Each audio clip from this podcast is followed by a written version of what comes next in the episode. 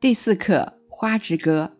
阅读提示，咱们可以边读边画出文中可以看出我是花的地方，读懂作者描绘的花的各种形象，再去感受交流文中想象奇特的地方，来体会作者积极向上的人生态度。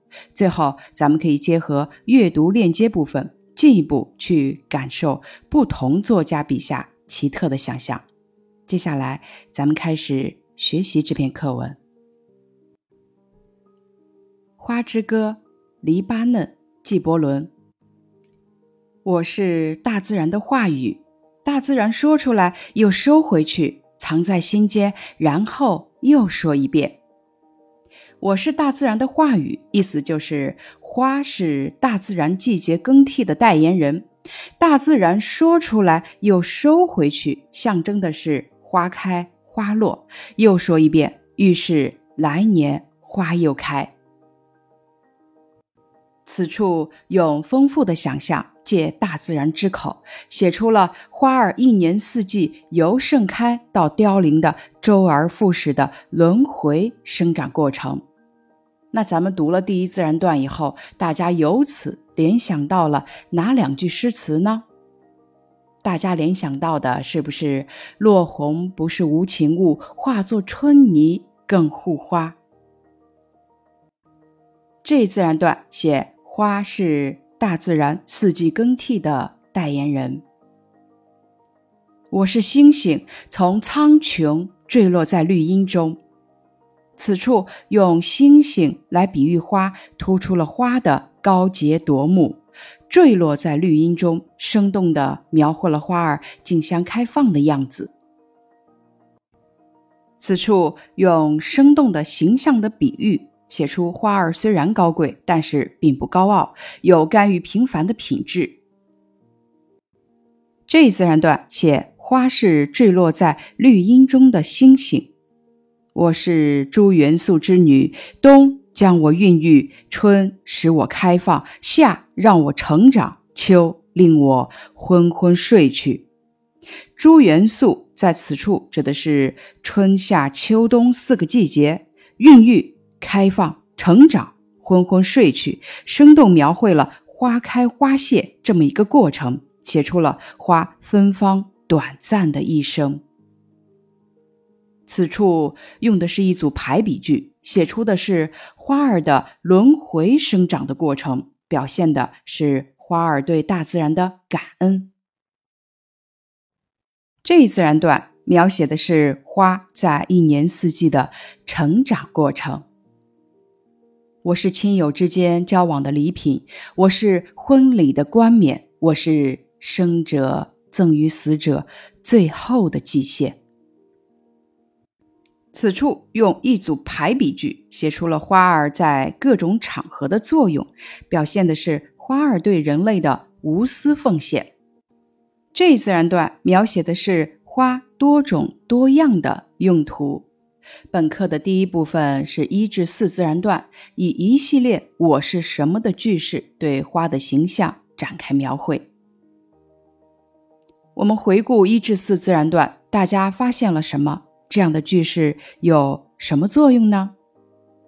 课文的一至四自然段都是以我是什么开头，连续使用大量结构整齐的句式。这些整齐的句式使课文的语言富于节奏感和音韵美，不仅读起来朗朗上口，而且层次清晰地将作者的想象一一铺陈开来，画面丰富而有气势。咱们再来思考一下，一至四自然段写我是什么，由课文想开去，你觉得我还会是什么呢？咱们可以先联系生活经验想花的作用，再用我是什么的句式来说。我是书桌上的美丽彩画，我是绿地上的点缀，我是观众赠予胜利者的祝福。此处的语文要素是奇特的想象，由花的各个方面想开去，并赋予了它独特的名称，体现了诗人想象的奇特。接下来咱们看第五自然段。清早，我同晨风一道将光明欢迎；傍晚，我又与群鸟一起为他送行。清晨迎接光明，傍晚为光明送行，表现了花儿心中对光明的追求与向往。我在原野上摇曳，使原野风光更加旖旎；我在清风中呼唤，使清风芬芳馥郁；我微睡时，黑夜星空的千万颗亮晶晶的眼睛对我查看；我醒来时，白昼的那只硕大无朋的独眼向我凝视。扎根原野，就为原野奉献美丽；呼吸清风，就让清风更加芬芳，表现的是花儿知道索取，更加知道奉献的感恩图报的精神。黑夜象征着黑暗、挫折和困难，千万颗亮晶晶的眼睛指的是星星，象征着微弱的光明和微小的希望。白昼象征着光明、希望与未来。硕大无朋的独眼指的是太阳，象征着光明、正义与真理。这句话表明，无论是顺境还是逆境，花儿都充满希望，坚定信念，永不放弃真理，勇于追求光明。查看、凝视，赋予星星和太阳人的情态，生动形象地写出了星星和太阳对花的关注。这一自然段写的是花与周围世界和谐相处。我们品读五六自然段的这两句话：清早，我同晨风一道将光明欢迎；傍晚，我又与群鸟一起为它送行。我在原野上摇曳，使原野风光更加旖旎；我在清风中呼吸，使清风芬芳馥郁。咱们找出以上拟人化的动词，并且想一想，这样写的好处是什么呢？欢迎、送行、摇曳、呼吸，这些拟人化的动词写出了花的行为，让我们联系生活实际，更容易想象出花的一天是如何度过的，以及它是怎样和周遭世界和谐相处的。咱们再思考一下，千万颗亮晶晶的眼睛和硕大无朋的独眼各指的是什么？那这样写有什么好处呢？千万颗亮晶晶的眼睛指的是星星，硕大无朋的独眼指的是太阳。句子生动形象地表现了花儿向往光明、追求光明的精神。我们一起来看一下第六自然段分号的使用。首先，咱们来了解一下什么是分号。分号是一种介于逗号和句号之间的标点符号，主要用于分隔存在一定关系或并列或转折或承接或因果等，通常以并列关系居多的分句。在本课中多处都使用了分号，比如说，我在原野上摇曳，使原野风光更加旖旎，分号；我在清风中呼吸，使清风芬芳馥郁。这句话中，我在原野上摇曳，使原野风光更加旖旎，与我在清风中呼吸，使清风芬芳馥郁是两个并列关系的分句，所以此处用分号。分号有以下三种用法。第一种用法，用于分隔多重夫句第一层次的分句，无论该层次若干分句的逻辑关系是什么。比如说，昨天清早天气骤然变冷，空中布满了千色的阴云，分号；中午凛冽的寒风刮起来了，呼呼地刮了一个下午，分号；黄昏时分风停了，就下起鹅毛般的大雪来。第二种用法，用于长句中被冒号、破折号、括号、引号分隔出来的并列分句之间。比如说，他们思虑着那些溪涧在山洪到来时不好通过，就架起一座座石桥和板桥，分号；那些人家离河太远，就在散居的村舍边挖下一口口水井分好，哪些水井靠近大路，又在水井上加了井盖。此处节选的是微微的依惜别的深情。第三种用法用于分项列举的各项之间，比如说词大致可分三类：小令分好，中调分好，长调。接下来是学仿写部分。我在原野上摇曳，使原野风光更加旖旎；我在清风中呼吸，使清风芬芳馥郁。咱们怎么仿写这句话呢？咱们在仿写的时候要注意仿写的句子的话题、结构、修辞方法等要与例句一致。咱们可以这么仿写：我在庭院中盛开，使庭院环境更加美丽。分好，我在山岗上绽放，使山岗斑斓无比。咱们还可以这么仿写：我在草原上漫步，使草原颜色更加葱绿。分好，我在森林中穿行，使森林色彩更加绚丽。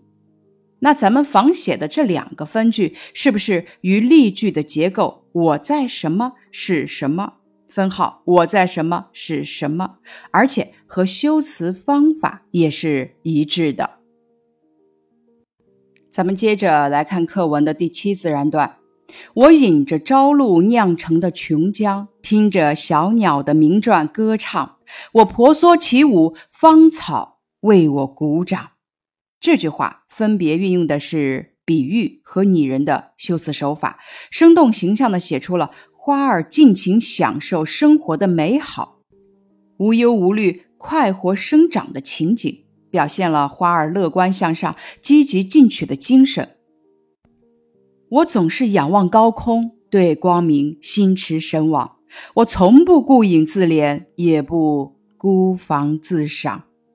总是这个词语表现了花儿对光明的无限向往与执着的追求，从不也不这两个词语表现了花儿毫不吝啬和乐于奉献的精神。而这些哲理人类尚未完全领悟。这句话拿花儿与人类做对比，委婉地批评了人类不思进取、自私自利等丑恶形象。这一自然段写花在享受世界无私给予的同时，依然坚持追求光明。本课的第二部分五至七自然段以我在做什么的句式继续描绘花的形象，表现了花在享受世界无私给予的同时，坚持追求光明的决心与行动。此处的语文要素是奇特的想象，由花的动作想开去，用分号把并列的行为连接起来，体现了诗人想象的奇特。那咱们来思考一下，课文中的哪些地方让你感受到作者想象的独特呢？课文的一至四自然段中，作者由花的各个方面想开去，赋予花大自然的话语。星星、诸元素之女、礼品、冠冕、祭献等形象。第五至七自然段中，作者用欢迎、送行、呼吸、微睡、醒来等拟人化的动词，想象花的行为。咱们来细细品味，我是大自然的话语，这个想象很特别，大自然说出来就象征花开，有收回去就象征花落，把花藏在心间，就是在孕育新的生命。又说一遍，预示来年花再次开放，这是常人难以想象的，但是咱们仔细体会这个比喻又是那么贴切，真是让人佩服。咱们再来品味，作者把花想象成诸元素之女，这个想象十分奇特，把花短暂的生命历程写得那么鲜活灵动可爱，很了不起。课文的第六自然段，作者把花释放芬芳想象成花在清风中呼吸，把星星想象成黑夜的眼睛，把太阳想象成硕大无朋的独眼。作者通过奇特的想象，向我们展示了花在为大自然增光添彩，而大自然也时时刻刻都关注着花的成长。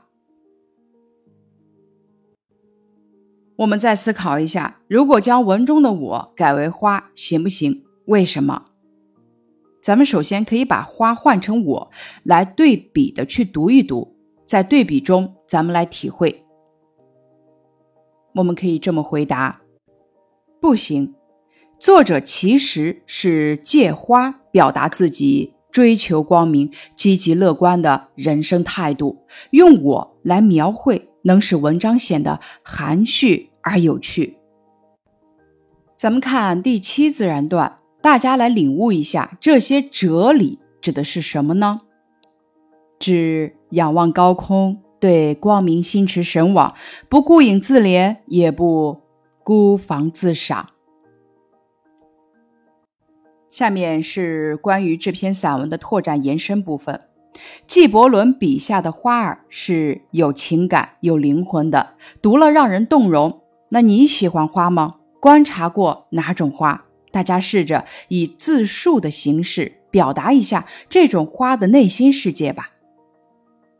事例：我是一株向日葵，每天早上面对东方，静静地等待着太阳露出它灿烂的笑脸。伴随着它的升高，我的身子追随着它转动。有人说我没有主见，其实这是一种误解。我们这样做是为了更好地吸收阳光，茁壮成长。拓展延伸，纪伯伦笔下的花向往光明，不卑不亢，永远积极向上。那大家能用花来比喻你了解的名人吗？咱们可以从学过的课文、课外阅读的文章或者书籍想开去，来回答这一题。答案是里，梅花凌霜傲雪，象征顽强不屈、坚韧不拔的品质，比如苏轼、文天祥；荷花出淤泥而不染，象征不与世俗同流合污的品质，比如岳飞、屈原。最后是课外拓展部分，花的雅称举例：花中四君子，梅兰竹菊；岁寒三友，松、竹、梅；花中双燕，牡丹、芍药；花草四雅，兰、菊、水仙、菖蒲；花中四友，山茶花、迎春花、梅花、水仙；花中君子，空谷佳人、兰花；东篱高士，雪里婵娟、菊花；花中之王，牡丹；花相，芍药；花中皇后，月季；花中西施，杜鹃；凌波仙子，水仙；水中芙蓉，荷花；月下美人，昙花；绿色仙子，吊兰；花中之魁，梅花。咱们再来了解一下花语。蔷薇的花语坚强，矢车菊的花语幸福，菊花的花语清净高洁，丁香花的花语光辉灿烂，太阳花的花语光明热烈，百合的花语顺利心想事成，马蹄莲的花语忠贞不渝，永结同心，梅花的花语坚强傲骨，高雅高洁，玫瑰的花语爱情爱与美，容光焕发，康乃馨的花语温馨的祝福，味大神圣，郁金香的花语爱慈善名誉美丽永恒。以上是第四课《花之歌》的课文学习内容，感谢你的收听。